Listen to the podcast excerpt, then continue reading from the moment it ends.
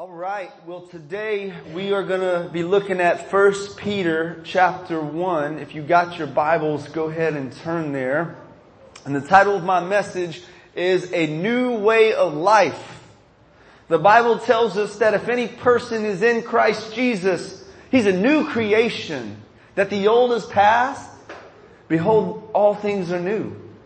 God has made us new people from the inside out. At the beginning of 1 Peter, Peter tells Christians who had been going through some difficult times suffering under a, a wicked emperor named Nero, he told them that they've been born again according to the mercies of God, that they've been born again unto a living hope and they have an inheritance that's that's incorruptible, undefiled, kept in heaven for them. Alright? And so these Christians that the apostle Peter was writing were going through some of the most difficult times. They were being chased down by dogs. The emperor Nero would have them chased down and eaten by dogs. They were being wrapped in candle wax and put up and lit on fire to light up Nero's garden. This was an ungodly leader in the first century who was tearing stuff up and then he was blaming, he lit Rome on fire and he was blaming it on Christians, saying that it's the Christians' fault. And so he's writing a church that was suffering. They were going through fiery trials, he talked about. Fiery trials. They, their faith was being tested. They were, they were having difficult time and, and so he calls them to put their hope in God. In 1 Peter chapter 1 verse 13, he says, therefore, preparing your minds for action and being sober minded, set your hope fully on the grace that will be brought to you at the revelation of Jesus Christ. As obedient children, do not be conformed to the passions of your former ignorance but as he who called you is holy, you also be holy in all your conduct. Since it is written, you shall be holy for I am holy. And if you call on him as father who judges impartially according to each one's deeds, conduct yourselves with fear throughout your time of your exile. Knowing that you were ransomed from the futile ways inherited from your forefathers, not with perishable things such as silver or gold, but with the precious blood of Jesus Christ, with the precious blood of Christ, like that of a lamb without spot, without blemish or spot. He was foreknown before the foundation of the world, but was made manifest in the last times for the sake of you, who through him are believers in God, who raised him from the dead and gave him glory, so that your faith and your hope are in God. And all God's people said? Amen, Amen to that. So here's our big idea. This is where we're going from the text today. Namely that God has redeemed His people and given them a bright future of hope. So He calls them to live in such a way that reflects that redemption and hope that they possess. Amen? So first of all, He tells the, the people of God to prepare their minds for action. Now whenever you see in the Bible a therefore, you want to go back and look and see what it's there for. Okay? This particular therefore was connected back to what Peter has already said. He's, he's, he has already said before that that God has caused them to be born again to a living hope through the resurrection of Jesus Christ from the dead to an inheritance that is imperishable, undefiled, and unfading, kept in heaven for you. Okay? So just think about how comforting that is.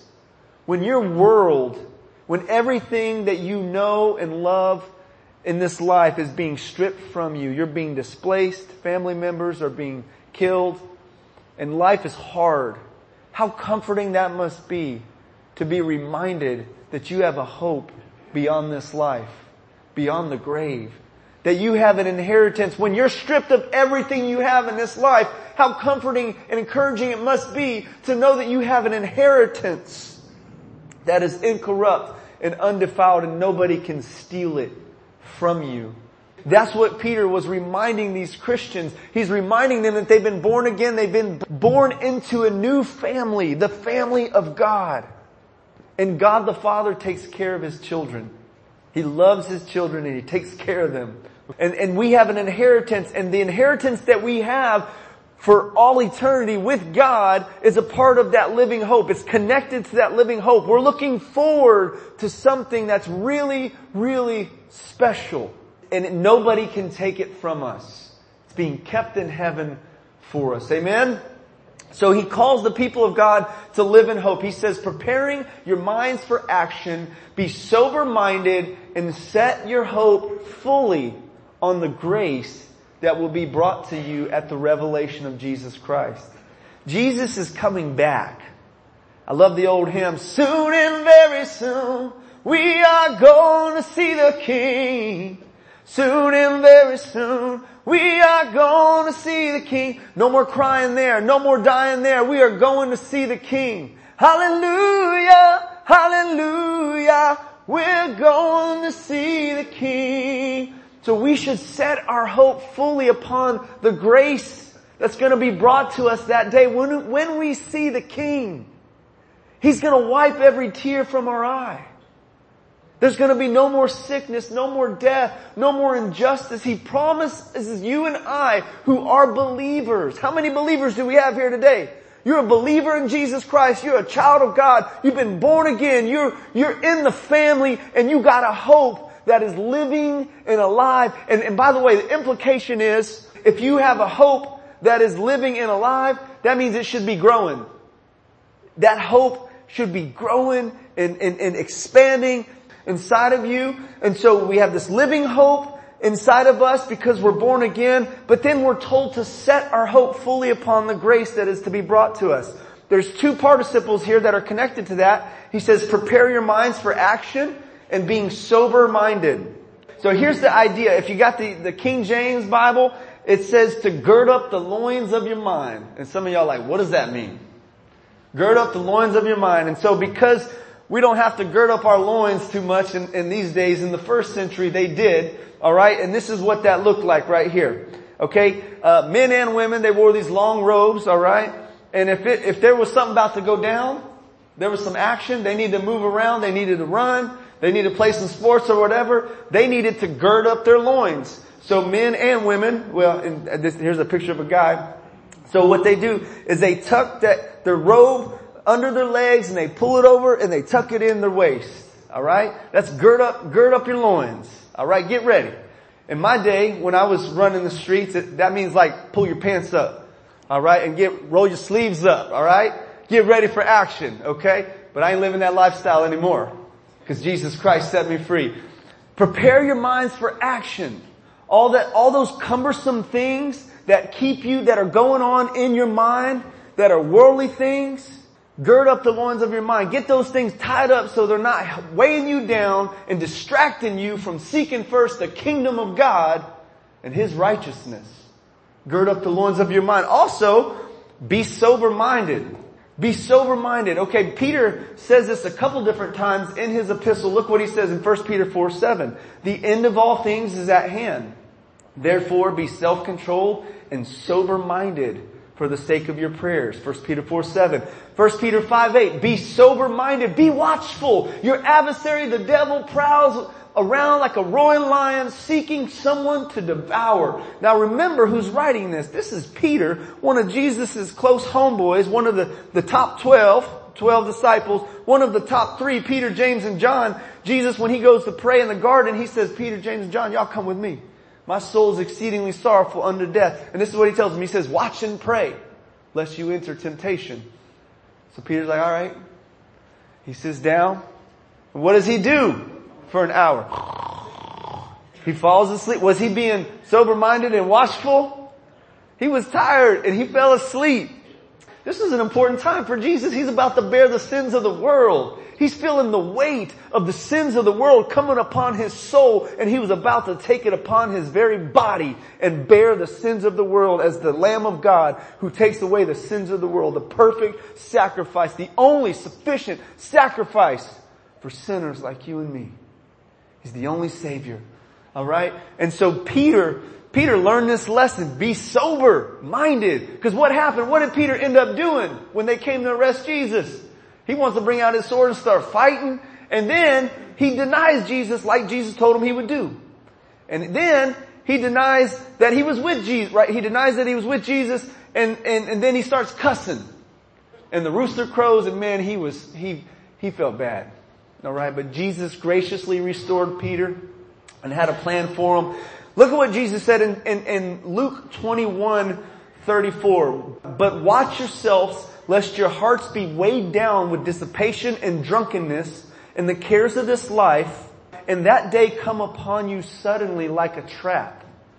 So Jesus also, he, he, he tells his followers, watch yourselves. Don't let your hearts get weighed down with dissipation and drunkenness, but not just drunkenness, but the cares of this life. Okay? Now for some, some of you all, you may have had struggle with, and, and struggle even now with getting drunk. Alright? That used to be an issue for me. But for those of us who don't struggle with drinking and getting drunk or, or using drugs, what about the cares of this life? The worries of this life? Are we letting those things intoxicate our mind and distract us from seeking first the kingdom of God? Because the cares of this life will choke the word, the life of the word out of us and keep us from being fruitful in this Christian life.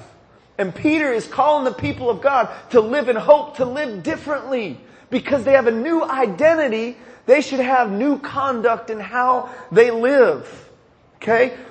The, the, the, the theologian Wayne Grudem says this, the be sober forbids not only physical drunkenness, but also letting the mind wander into any other kind of mental intoxication, addiction, which inhibits spiritual alertness or any laziness of mind which lulls Christians into a sin through carelessness.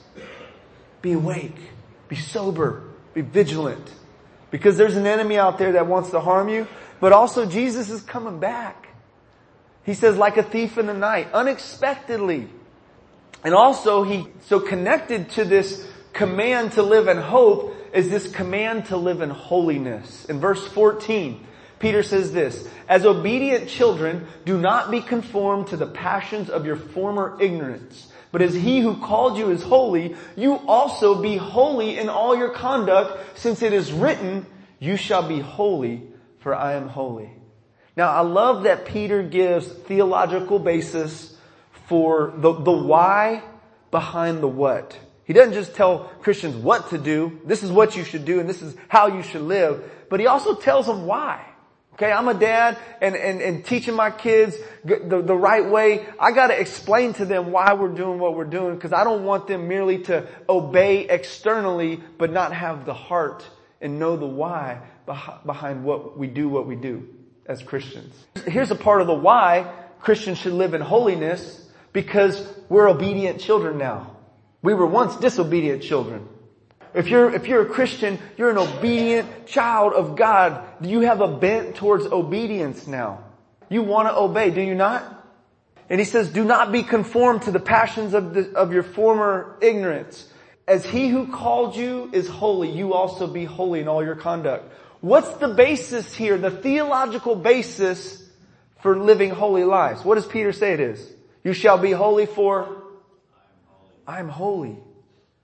God, God is saying, be like me. If, if you're my child, live like me. Imitate your heavenly father who's holy. Now that word holy just means to be, to be set apart. Okay. A simple way to explain it. And holiness is more than just being set apart from some things, but it's also being set apart for some things. Now there are things like the former passions of your former ignorance, the, the lust of the flesh, Fleshly lust that war against your soul, Peter called it. Um, these are things that we should be set apart from and not let those, those, those sins pull us down and distract us. But also, we should be, we should be set apart to be used by God for His glory. To, to bless other people. Let, let our light shine before men that they may see our good works and glorify your Father in heaven at home, my wife and I, we have some, we have some special, uh, uh, china that, that was given to us and it's, and it's Christmas china and it's in the cupboard. And you know what? We don't, we don't use it all the time because it's, it's special. It's set apart for a certain time of the year in December. And when we'll pull it out and we'll use it because it's set apart and it's, and it's special, right? And in a similar way, you and I are special to God and we're set apart not only from sin, but we're set apart for the glory of God, for God's purposes. He wants to fill us and use us. When you go to the kitchen and you want to get something to eat, you want to go for a, a, a bowl or a plate or a cup that's clean, right? And you're going to use it. God wants to make us clean vessels, not just so we can sit there and be clean, but so that we can be filled and used for His glory. Amen? I like how Paul said it in, in, in, when he wrote to Timothy in 2 Timothy 2.22. He said, flee youthful lust and pursue righteousness, faith, love, and peace, along with those who call out on the Lord with a pure heart. So again, holiness isn't just what we abstain from, but it's also what we are set apart for. Amen? Alright, so live in hope and live in holiness. And by the way, this hope we have of seeing Jesus, this has a purifying effect on us. The hope that we have because of the promises of the gospel has a purifying effect on us. John put it like this in 1 John 3. He said that we're going to see him and become like him. We're going to be changed and become like Jesus. That's, he's speaking of glorification when we get new bodies. Amen. Is that to, anybody looking forward to that? You got a body that's falling apart and you ready for your new one? We're going to be changed and, and have these glorified bodies. No disease, no decay, no dandruff. It's going to be awesome. I'm going to get my hair back. And, and so John says everyone who has this hope of seeing him and becoming like him, they purify themselves. You see, when we're living for what's to come, the world to come, it helps guard us against the fleshly lust of this world. This world is passing away and the lust thereof. But he who does the will of God lives forever. Amen? So live in holiness, but also live in the fear of the Lord. For, uh, verse 17. He says, if you call on him as father who judges impartially according to each one's deeds, conduct yourselves with fear throughout this time of your exile. Okay, again, Peter uses this language. He says, you guys are exiles. You guys are aliens. You guys are sojourners. You're just passing through. This is ultimately not your home, okay? Though you may be a citizen of the United States of America, you know what? If you're a Christian, you're a citizen of heaven. And that's your home.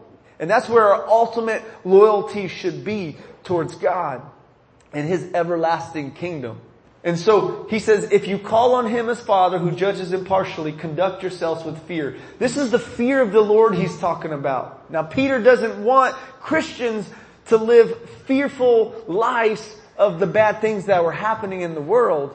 Instead, Peter wants Christians to have a holy fear of God. Why? Because he judges impartially. So He is our Father. If, if, we're, if you're a Christian, you're a child of God, you can pray and you can rightfully say, Our Father in heaven. You can talk to Him as your Father and simply come to Him as a son or a daughter. But know this, He's not a pushover kind of dad. He's not a dad that you can just get away with anything you want. He's also a dad who judges impartially. There's no or impartiality with Him. He will reward us according to our deeds. And if we, if we walk in disobedience, our Heavenly Father will give us a spanking. Alright? God disciplines those He loves, Hebrews 12 tells us. Okay, He's a good Father who disciplines those He loves. He's not a pushover, so we should have this holy fear of God. And again, this, this has a purifying effect on us. It's been said that the fear of the Lord is living with the awareness that God's eyes are in every place, beholding the good and the evil. God is watching. God is watching. I got a friend who put above his TV years ago, right above his TV, he wrote a little sign that says, God is watching. And you know why he put that there? because he was struggling with what he was watching and he wanted to be reminded God is watching so I'm going to be watching out what I'm, what, what I'm watching. And that should motivate us when we know God sees us. And it doesn't have to be a negative thing. Like, oh, he's gonna get me. It can be a positive thing too. God is watching. God, you see this faithfulness. You see this obedience. You, you're, you're not unjust to forget this labor of love, this work of faith. You will reward faithfulness. Maybe some, some of you guys need to be reminded tonight that God sees you. God sees you. You've been, you've been pressing through. You've been holding on. You've been praying. You've been trying to do the right thing and the next right thing and the next right thing. And it's been hard. God sees you and He cares and He will reward faithfulness. Amen? So He, the Bible says in uh, 2 Corinthians 7 1, it says, Since we have these promises, beloved, let us cleanse ourselves from every defilement of the body and spirit, bringing holiness in the fear of God. Do you see how the fear of God also motivates and moves us towards a life of holiness, a life of being set apart? Y'all see it? God is holy. He's, he's set apart. Peter also gives us some, some, more theological basis here, and this is a mouthful of the gospel. This is what Peter says in verse 18. He says, knowing that you were ransomed from the futile ways inherited from your forefathers, not with perishable things such as silver and gold, but with the precious blood of Christ, like that of a lamb without spot or blemish. Saints, you've been redeemed. You've been ransomed from the feudal ways inherited by your forefathers. There's this, there's this idea out there of, um, that many, many Christians call it a generational curse or generational sins. Let, let me just say this about, there, there is this tendency, I think, within children to, to do what mom and dad does, right? We see mom and dad do certain things and, and there's this tendency. But, but here, let me just say this. Whether you call that generational sin or generational curse or whatever, let me just say this. The gospel of Jesus Christ is so powerful that it breaks curses off of your lives, breaks sinful patterns off of your lives, so you don't have to live like your mom or dad used to live sinfully. Alright? If you had ungodly parents, or your grandpa, or, or so on. You don't have to live like that. My father was an alcoholic, and my grandfather was an alcoholic. I came from a broken family. My, my mom was on drugs. My dad died when I was 15 years old. And, and I became a Christian right before I turned 17 years old. And Jesus Christ set me free. He broke the curse of sin on my life so that I didn't have to continue to live in that pattern that my father and grandfather and, and their fathers lived in. Alright? I'm a new creation in Christ Jesus. And that's the power of the gospel working in somebody's life. It breaks off the curse. You've been redeemed. You've been ransomed. You've been paid for with the precious blood of Jesus. As the old hymn says, what can wash away my sins? Nothing but the blood of Jesus. What can make me whole again? Nothing but the blood of Jesus. Whoa, how precious is the flow that makes me white as snow. No other fount I know. Nothing but the blood of Jesus. This is all our hope and peace. This is all our righteousness. Nothing but the blood of Jesus, the Lamb of God who shed His blood for you and I. Peter's, Peter is referring back to the Passover lamb in the Old Testament. God told Moses to put the, kill a lamb, a spotless lamb and put it over the doorpost of the house and wherever the blood of the lamb was over that home, the, the spirit of death would pass over and not kill the, the, the firstborn. And the Egyptians' firstborn sons were killed. But those, those, those Israelites who put the blood of the lamb over the doorpost, the, the angel of death passed over them. And God delivered them from experiencing that death. And if you're a Christian, you have the blood of Jesus over your life. And you've been, you've, you've been, you passed from death to life. You have eternal life. Your sins are forgiven and washed away. Perhaps there's somebody here today who hasn't experienced that yet. Because when you experience that, everything changes. God changes us from the inside out. Okay? Look at what he says in verse 22. Having purified your souls by your obedience to the truth. I believe that's the truth of the gospel. Believing it. Responding to it. Obedience to the truth. For a sincere brotherly love. Love one another earnestly from a pure heart. Since you have been born again. Again, here's theological basis for this is how we should live, a new way to live, because you have a new identity. Okay? God says this is who you are. You're a child of God, live like it. And you know what children of God do? First John tells us, one of the overarching marks of children of God is that they love. God is love. Jesus said, a new commandment I give you that you love one another as I have loved you. By this all men will know that you are my disciples if you love one another. Love is a fruit of the Holy Spirit living inside of us. It's a, it's an evidence that we are children of God, that we love one another and we practice righteousness, First John says. So he says, love one another earnestly. Have this sincere brotherly love. Don't just act like you love those people around you. Don't just be committed to appearing loving. Some, some folks are, are, are they, they're more concerned about looking like they love people than they really are loving people in their hearts. God says, let it be real. Let it be sincere because you've been born again. You're a child of God. Not, you've been born again, not of perishable seed, but imperishable through the living and abiding word of God. For all flesh is like grass and all its glory like the flower of the grass. The grass withers and the flower falls, but the word of the Lord remains forever. And this word is the good news that was preached to you. The good news is the gospel the good news of Jesus Christ, His death, His burial, and His resurrection.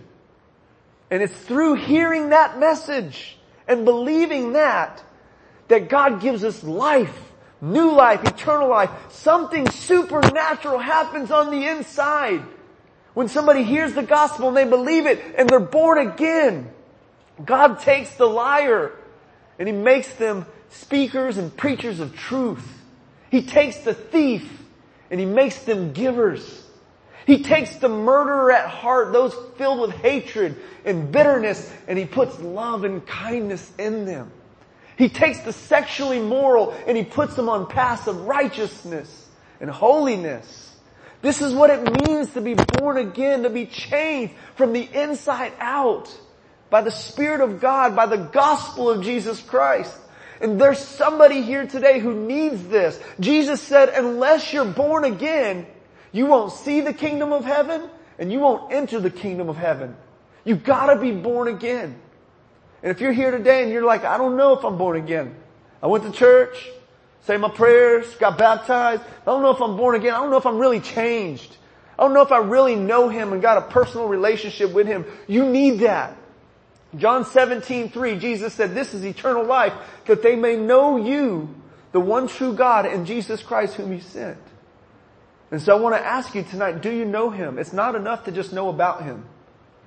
It's not enough to just know your Bibles. It's not enough to just know Jesus as a historical figure. I know about Abraham Lincoln, but I don't know him. I don't have a personal relationship. You say, well, how can we have a personal relationship? with Jesus Christ? Well, I'm glad you asked. You just come to Him in faith because He's alive. He didn't stay dead. He was resurrected. And you know what? When you come to Him and you put your faith in Him and you call upon His name for salvation, you will be saved and God will give you His Holy Spirit to live inside of you, to seal you, to change you, to produce love, joy, peace, patience, kindness, goodness, faithfulness, gentleness, self-control to guide you in this life? Has the grace of God taught your heart to fear God? And has the grace of God relieved you of fear of judgment and condemnation? Because there is no condemnation for those who are in Christ Jesus. Daily quiet your heart and mind to reflect on the hope that you have through the gospel of Jesus Christ. Just think about it. Think about what God has done for you. Think about His kindness towards you. Pursue holiness in your thoughts and actions, discerning what is pleasing to God and what isn't pleasing to God. Okay, pursue holiness and, and, and it's not just about your actions, but it's your internal life. God's concerned about your heart and your thoughts. And so holiness starts internally. Right? God wants to change us from the inside out. Okay, we don't want to be Pharisees who wash the outside of the cup, who look holy on the outside, but inside we're dead and there's no life in us. God calls us for holiness on the inside out, purity from the inside out. When you go to the store and you get a bottle of water, and if you found a bottle of water that said 99% purified water but 1% sewage water, are you going to buy that water? Like what? I don't want that. I want the pure water, right? God wants purity in His people and He's provided the means to make us pure from the inside out through the blood of Jesus to make us holy. It's Jesus who makes us holy. He commands us to be holy, but also He empowers us to be holy. God demands holiness. He, dis- he displays holiness. He demands it, but also He provides it for you and I. Avoid any view of God as a pushover or a view of God that God won't discipline you for your disobedience. Some folks have too much of a uh, Jesus is my homeboy kind of mentality when it comes to their view of God. Okay, God is a holy God.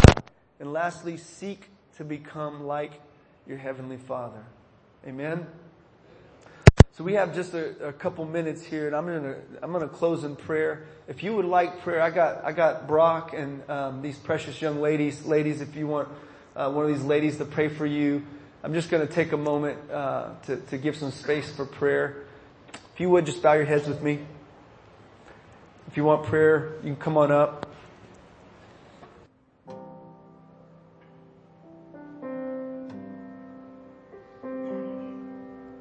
Can we just offer our lives to Jesus tonight?